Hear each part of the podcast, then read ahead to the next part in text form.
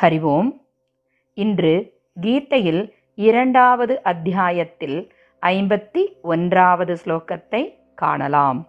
ஸ்லோகம் கர்மஜம் புத்தியுக்தாஹி ஃபலம் தியக்வா மனீஷிணக ஜன்மபந்தவினிர்முக்தாக பதம் கச்சந்தியநாமயம் कर्मजं बुद्धियुक्ता हि फलं त्यक्त्वा मनीषिणः।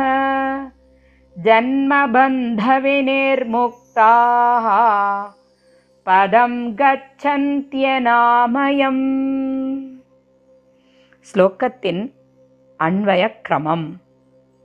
हि बुद्धियुक्ताः मनीषिणः कर्मजं ஃபலம் त्यक्त्वा ஜன்மபந்தவினிர்முக்தாக அனாமயம் பதம் கச்சந்தி ஸ்லோகத்தின் பாவார்த்தம் காரணம் யாதெனில் சமத்துவம் குடிகொண்ட அறிவாளிகளான சாதகர்கள் கர்மத்தினால் உண்டாகக்கூடிய பலனை அதாவது சம்சாரத்தை துறந்து பிறப்பு வடிவிலான பிணைப்பிலிருந்து விடுபட்டவராக மாறுதலற்ற பதவியை அடைகின்றனர்.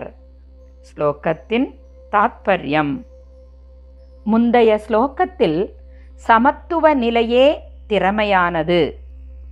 அதாவது யோக கர்மசு கௌஷலம் என்று கூறிய பகவான் அதனை கடைபிடிக்கும் ஒருவன் அடையும் பலனை இங்கு விளக்குகின்றார்.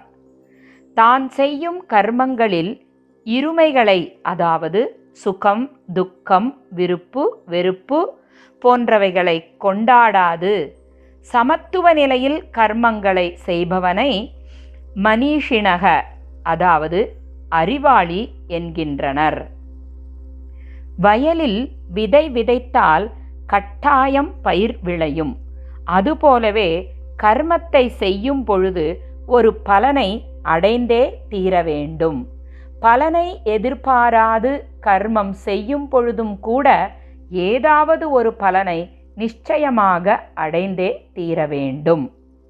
அந்த பலனில் விருப்பு வெறுப்பு இல்லாது அதாவது கிடைத்த பலனை உள்ளவாறே ஏற்றுக்கொள்வதே சமத்துவ நிலை ஆகும்.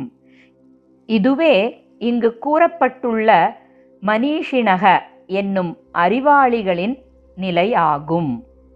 இவ்வாறான சமத்துவ நிலை கொண்ட யோகி தான் செய்த கர்மத்தின் மூலம் கிட்டிய பலனை அனுபவிக்கும் பொழுது விருப்பு வெறுப்பு ஆசை கோபம் நுகர்ச்சி தன்னுடையது என்ற மமக்காரம் போன்ற உணர்வுகள் அவர்களிடம் ஏற்படுவது இல்லை.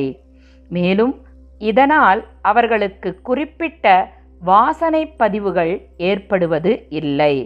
எனவே மறுபிறவிக்கு காரணமும் ஏற்படுவது இல்லை.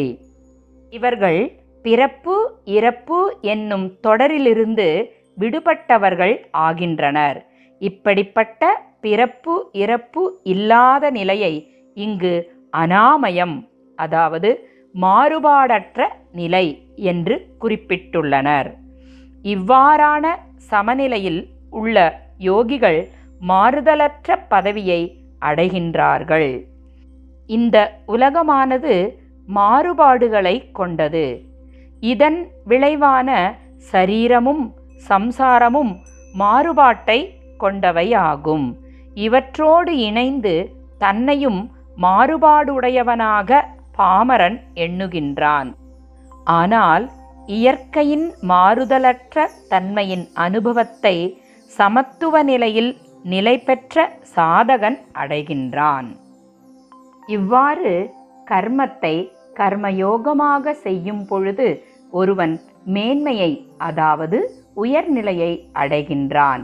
இந்த உயர்நிலை அடைந்த அறிவாளி சம்சாரத்திலிருந்து விடுதலை அடைவதும் பரமாத்ம தத்துவத்தை பெறுதலும் ஆகிய இரண்டையும் ஒரு சேர பெற்றவன் ஆகின்றான். மேலும் இங்கு கூறப்பட்ட அனாமயம் என்ற மாறுதலற்ற பதவியை அடையும் வழியை பகவான் விளக்குவதை நாளை காணலாம். ஸ்ரீ கிருஷ்ணம் வந்தே ஜகத்குரும் ஓம் தத் சத்.